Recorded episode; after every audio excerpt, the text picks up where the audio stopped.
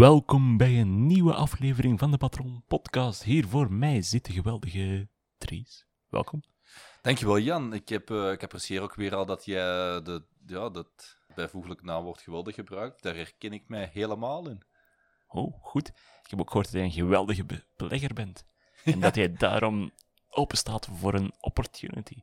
Buying the dip of niet, dat is het onderwerp van vandaag. Ja, ja, ja dat is, daar gaan we het uh, vandaag over hebben. Ik heb ook onlangs uh, in andere dingen geïnvesteerd. Ik ben uh, sinds kort papa geworden, Jan. Oeh, ik heb uw geboortekaartje in de bus, is vrij letterlijk gegeven. Je hebt het gewoon letterlijk aan mij gegeven. welkom. hoe voelt het om vader te zijn van... Ja, het is, iedereen denkt nu van, oh, hij heeft... Is het een jongen, is het een meisje? Het is, is een jongen. iets anders? Het is, het is een jongen, maar hij heeft vier pootjes en een staart, dus... Oeh. Ja, we hebben een hond gekocht, Jan. Big moves. Ja, ik ben helemaal... Ik ben bek af. Ah. Ik, moet s'nachts, ik moet er s'nachts voor opstaan. Een man met verantwoordelijkheden. Uh, hij zit tegenover u. Daarmee het, uh, dat de prefix geweldig wel, uh, wel passend is. Een geweldige vader, ben je dat al? Of is dat in wording? Ik zou zeggen in wording. Ik, we, we, pas, we maken nog altijd onze kleine dingen mee. Uh, ik was pas een interview aan het doen en ineens zit mijn kleine naast mij. Ik noem die ook mijn kleine. Dan denkt iedereen, oh, uh, het, is echt, een baby. Maar onze kleine zat naast mij en ineens uh, zit er iemand naast mij over te geven terwijl ik een interview aan het doen Dus ik heb een telefoon moeten opleggen. Ik zeg, ja, even, er zit er iemand naast mij te brokken. Ik moet even opruimen. Uh, en met het moment dat ik dat wil opruimen, had iemand al opgegeten. Dus ja, we zitten zo in die try-and-error fase nog wel. Misschien de leukste fase dat er is. Hoe, hoe oud is, uh, hoeveel weken, maanden, uh, dagen? Tien, we tien weken. Tien weken, oké. Okay. Het, is nog, het is nog redelijk jong, dus... Uh... Maar ja, dat was mijn, mijn grootste investering dat ik onlangs heb gedaan. Maar ik ben hier... Jan, ik ben hier niet mee... mee ik ben niet alleen met jou aan tafel geschoven om over onze hond te hebben, maar ik wil met u over aandelen praten, want ik heb een vraag voor u, man. Oeh. Ja. Je dacht, ik heb advies nodig. Ik en daarom ga je aan de persoon vragen die geen advies geeft op deze podcast, maar ik heb, hoog, hoogstens zijn mening. Ah, wel, ik heb, hoe zou ik het zeggen? Ik wil gewoon een keer uw, uh, uw ge- gedachten een keer lenen. Want we gaan, we gaan niet zeggen van het moet op die en die manier opgelost worden, maar ik wil gewoon nu. Je hebt sowieso met, met, deze, met mijn vragen heb je ook sowieso ervaring gehad. Dus uh, ja, zeg ik had gewoon vragen. Uh, zeg het eens. Ik, Jan, je weet hoe dat ik. ik ja, we zijn geen. Hoe zou ik het zeggen? We zijn geen podcast die zegt op die en die en die manier moet je beleggen. Maar we hebben allebei onze eigen manier van dingen te doen. En ik heb pas een aandeel, ik heb pas een aandeel gekocht en alles liep goed. Ik was virtueel rijk aan het worden, Jan. Virtueel rijk, dat Virtu voelt altijd goed, hè? Dat voelt. Oh, Jan, echt. Ik heb op momenten gestaan van: wow, amai, ik kan hier uh, mijn vierde villa gaan kopen bijna. Vierde villa, de derde was nog niet ingericht. Ja. Uh, was al aan de vierde. Ja, we stoppen niet, we stoppen niet. En ik, de, de toekomst lachte mij mooi toe. Alles zag roos door mijn bril. En uh, een paar dagen geleden doe ik mijn boller open en ineens, paf! Mijn aandeel was gekelderd tot min 20%. Min 20% van de top of min 20% van uw buying?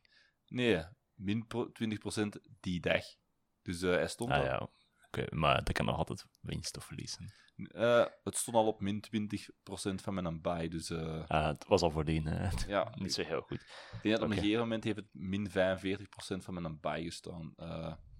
Mensen die misschien de coronaperiode hebben meegemaakt, weten waarschijnlijk van... oh, dat hebben we al een keer meegemaakt. Dat komt kom wel eens voor. Komt dan een keer voor. Het is daarom nog niet minder pijnlijk. Zeker nu. Ik, heb, ik ben pas na corona beginnen investeren, wat waarschijnlijk de domste beleggingsmove ooit was. Maar uh, ik vraag me gewoon af, iedereen, ik, ik, krijg verschillende meningen nu van, moet ik bijkomen, kopen, moet ik niet bijkopen? Bijkomen moet je niet doen. Bijkomen zeker niet, want... Als u, ik heb gehoord dat je triathlonplannen hebt, dus uh, ja, die bijkomen er... is daar misschien niet noodzakelijk. bijkomen gaat zeggen, hey, inderdaad, inderdaad. Deze week al twee keer gaan trainen geweest, dus... Uh... Proficiat. Uh, het is weliswaar zondag, vooral duidelijk. Ja, maar, maar, ik ga vanavond nog een keer. Mijn, mijn trainer heeft me drie trainingen opgelegd deze week, dus uh, zondagavond kan er nog perfect getraind worden, volgens mij. En, uh... Niemand gelooft dat. ja, maar ja, wel, ik ga dat nog doen straks. Ik ga straks nog lopen. Oké, is goed. Maar back, ba- waarover ik bezig was, ja... eh, Bijkopen of niet? Dat was je vraag. bijkopen of niet, want mijn eerste... Ik, ik ook Misschien mijn eerste vraag, waarom denk je aan bijkopen? Ah, wel. Ik heb dat nogal... Ik, heb, ik zeg het er juist, ik ben begin, beginnen investeren na corona. Ik zal ook de exacte maand geven wanneer ik ben beginnen investeren. Dat was oktober 2021. Alles was nog roze geur en maneschijn. Ik bedacht van, oh, de eerste stapjes met investeren. Leuk, want eh, er is zo'n gezegde... Don't eh, time the market, but time in the market is more important. Wacht, of hoe ging het nu juist weer? al? Ja, ja, ja, ongeveer, ja. Ongeveer was zoiets, eh, we parafraseren een beetje. En ik dacht van, ja, we gaan een keer eens proberen. Hoe zit je, hoe, eh, try and error, want zo werken we een hele tijd. En het, het liep vlot. Het was eh, een paar procentjes erbij, een paar procentjes naar beneden. En eh, ik zeg het, oktober 2021 begin ik. Wat ik niet had in gedachten had, gebeurt dan, want Rusland valt Oekraïne binnen en al mijn aandelen zijn baf, Dat is 2021 dan, right? Ja. Dat je. Oké. Eh, en alles zakte gewoon. Ik zat ook toen met het dilemma dat ik nu heb. Dan zou ik nu bijkopen, zou ik niet bijkopen. Ik heb een paar aandelen toen bijgekocht. Je Ik hebt heb een paar een- ETF's en dergelijke Ik heb een paar ETF's bijgekocht.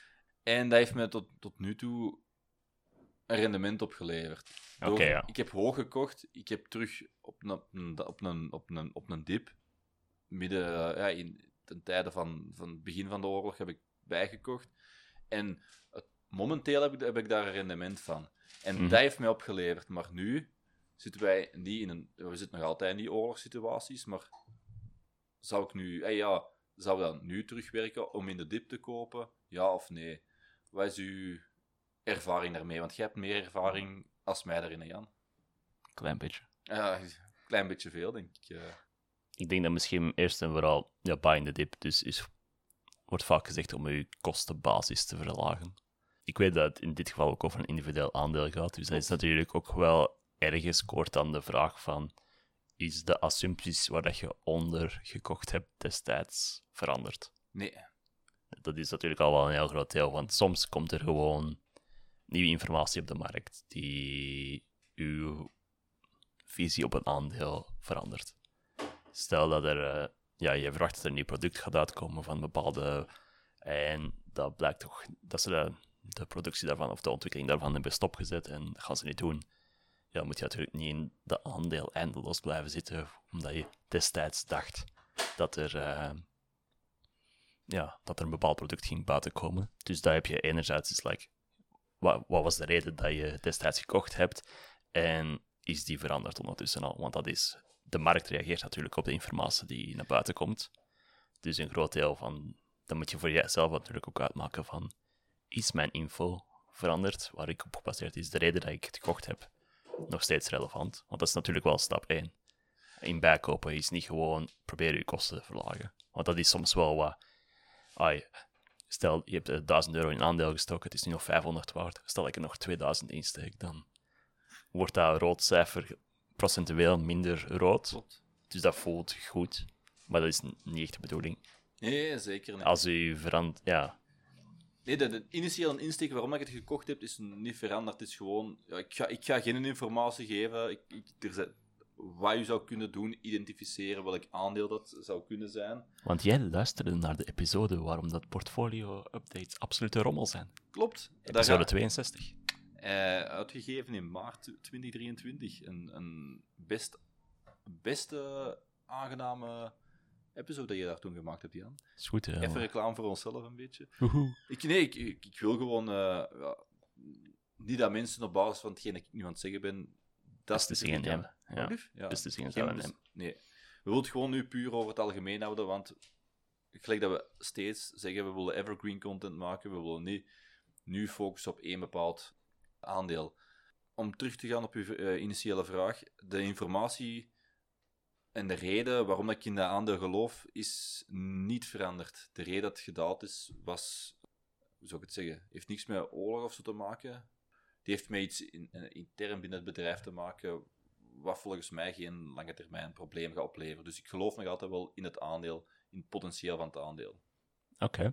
Dat is stap 1 natuurlijk. Dat is de- ja, ja, voilà. De- Dat is eh, over het individuele aandeel. Dan denk ik misschien een stapje hoger stappen en zien van oké, ja, dit aandeel, maar welke positie heeft dat al in uw totaalportefeuille?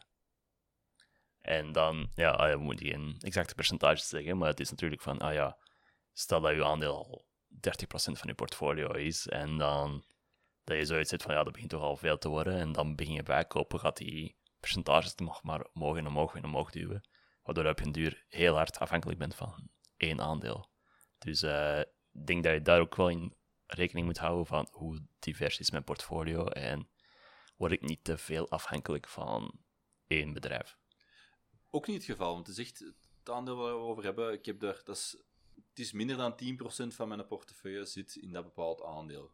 Oké, Dus nou dat is al... eh, het, is, het is, een, klein, het is een, een, een, een klein onderdeel van mijn portefeuille, maar het is toch, hoe zou ik het zeggen? Het, ook al is het maar een klein onderdeel ervan, dat rood cijfer dat erachter staat, die min 45% sinds de buy, ja, dat doet, eh, doet pijn. Ja, het is de eerste keer dat ik het ook meemaak. Eh, ik zeg het, corona-investeerders gaan eh, een totaal andere ervaring hebben als mij, maar voor mij is het een first eigenlijk. Mhm. Oké, dat is, ja... Eh, Is er nog een stap? Want ik ben benieuwd. Er zijn natuurlijk nog stappen. Er zijn nog dingen waar je. Hetgeen wat ik nog wel wou toevoegen daaraan is dat je vaak bijvoorbeeld met de, met de crypto bros, als ik ze zo mag noemen, die al vaak echt zo al. Vaak zelfs meer dan 50% in gelijk twee of drie coins zitten. eh, van al het geld dat ze hebben, al hun vermogen, bij wijze van spreken. Ik, gaf, eh, ik heb dudes gezien waar je 70, 80% van al het geld dat in crypto is en zo, moet die, die backup zo. Wel, wat we eerst en vooral eens praten over diversificatie in een portefeuille. ik, ik snap dat je kan overtuigd zijn van een bepaalde dingen, Tuurlijk. Ja. maar dat is zo... Je zit al voldoende in die crypto's, om het daar nog wel over voor te drammen, dat stel dat het heel goed uitdraait voor die crypto's, dan heb je al genoeg rendement. hè. Stel dat het niet goed uitdraait, laten we dan op zijn minst al iets anders beginnen opbouwen of op zijn minst al eens proberen van een, een Ja. portefeuille te beginnen, weet je? Zo Veiliger, eh, een account aan te ja. maken, bij wijze van spreken. Want dat is vaak al waar het heel misschien vroeger toch al, dat je een heel van die. Sorry als je crypto-minded bent, heel hard. Maar dat is zo. En het het was op een gegeven moment veel gemakkelijker voor een crypto-rekening te openen dan een beleggersrekening. En dat maakte ook wel dat. Dat is nu al wat veranderd met anti-witwaspraktijken en dergelijke. Maar dat maakte wel dat, ja, van, vanmiddag je account aanmaken. Vanavond kun je beginnen handelen in, eh, in crypto, zeven dagen op zeven, bij wijze van spreken. En dat maakte dat voor een hele hoop mensen die balans volledig Ja. verkeerd getrokken is. Want ja, de cryptomarkt is- doet nu weer een klein beetje beter dan toen dat we de aflevering maakten over de bubbels.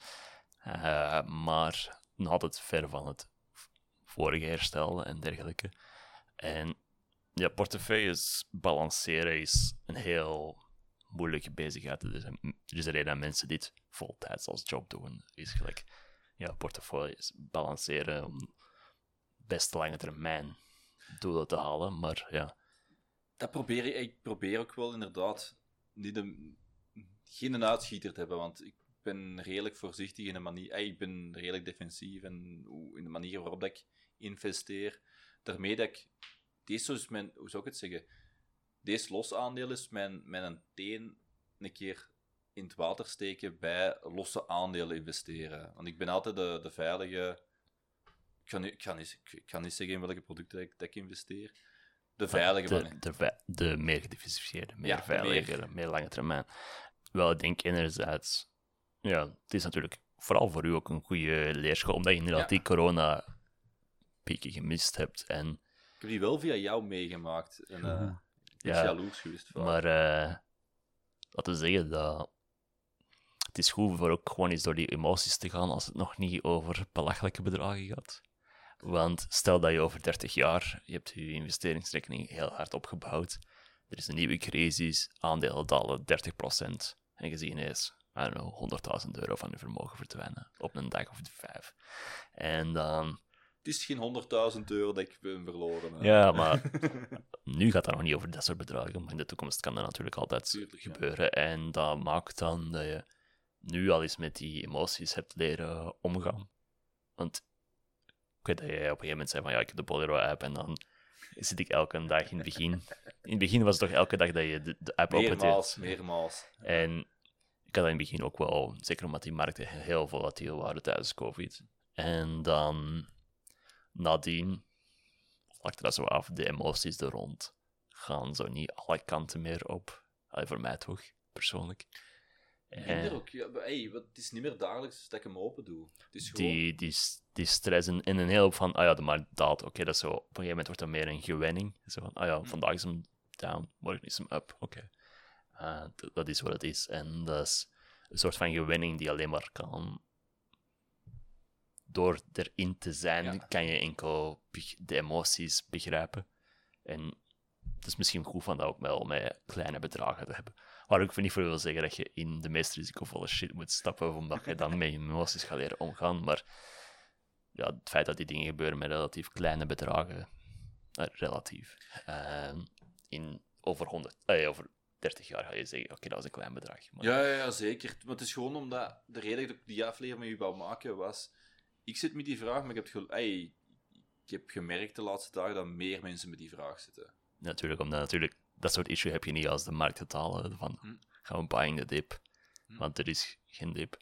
Maar eh, hetgeen wat ik daarover wil zeggen is van, ja, je ziet natuurlijk wel in die neerwaartse trends en er is zowel de never catch a falling knife. Die is zo, eh, ik weet niet wat Charlie Munger is of iemand anders die het gezegd heeft, maar het is niet omdat iets goedkoper is dat het niet nog verder kan dalen. Ze ik ook in het begin vroeg van, oké ja, is, je- zijn uw veronderstellingen veranderd of dergelijke om de reden dat je het gekocht hebt? Want dat is natuurlijk, de markt kan, kan heel lang blijven dalen. Ehm, of ook niet, het kan ook gewoon de bottom zijn nu en, en go for it, maar dat is zo, ja. Ehm, dus ja, ik denk ehm, dat is ook ergens misschien de paniek die bij andere investeerders van, ah ja, ah, ik heb nu toch zware verliezen gepakt en dan nee, zo, oké, ja, ik zal toch maar verkopen en... Maar dat is nu inderdaad eh, een Dat hele... gevoel heb ik wel nog niet. Dat, ja. dat, ja, maar het feit dat andere mensen die Ja. druk hebben, duwt natuurlijk de prijs naar beneden. En dan... eh, dus ja, we zitten natuurlijk in een zeer onzekere marktsituatie. Maar het kan wel, zeker in het algemeen, een goede... Los van market timing nu, kan buying the dip wel een beleggingsstrategie zijn die zinvol is. Ik vond nu twee stappen, vond ik, de, de stappen die jij gaf, vond ik wel eh, overzichtelijk. En ik denk dat ik wel met die informatie die ik nu heb, wel eh, een beslissing kan maken. Maar ik kan niet zeggen wat ik ga doen. misschien Je dat mag ik doen wat je wilt. hè. Ja, ik, misschien dat ik in een volgende aflevering over een jaar ga antwoorden op eh, wat ik heb gedaan. Maar ik, weet, ik weet nu denk ik wel wat ik ga doen. Dus eh, eigenlijk zouden we nog eens eh, terug moeten gaan naar een heel van de oude afleveringen en zo eens een follow-up doen van oké, wat hebben we effectief gedaan? En ik denk dat eigenlijk een goede episode is voor de volgende eh, episode van leven wij volgens onze eigen regels? Wat hebben wij gedaan dat we zeggen dat we doen? Of eh, ja, Ik weet nu al een paar, ik weet al een paar dingen dat ik eh, ge, ge- gezegd heb, waar ik eh, dat nu als een boomerang in mijn gezicht ga terugvliegen. Maar eh, oké, laten we daar eh, in de volgende aflevering bij stilstaan. Dat is tot volgende week. Oké, bye bye. ciao.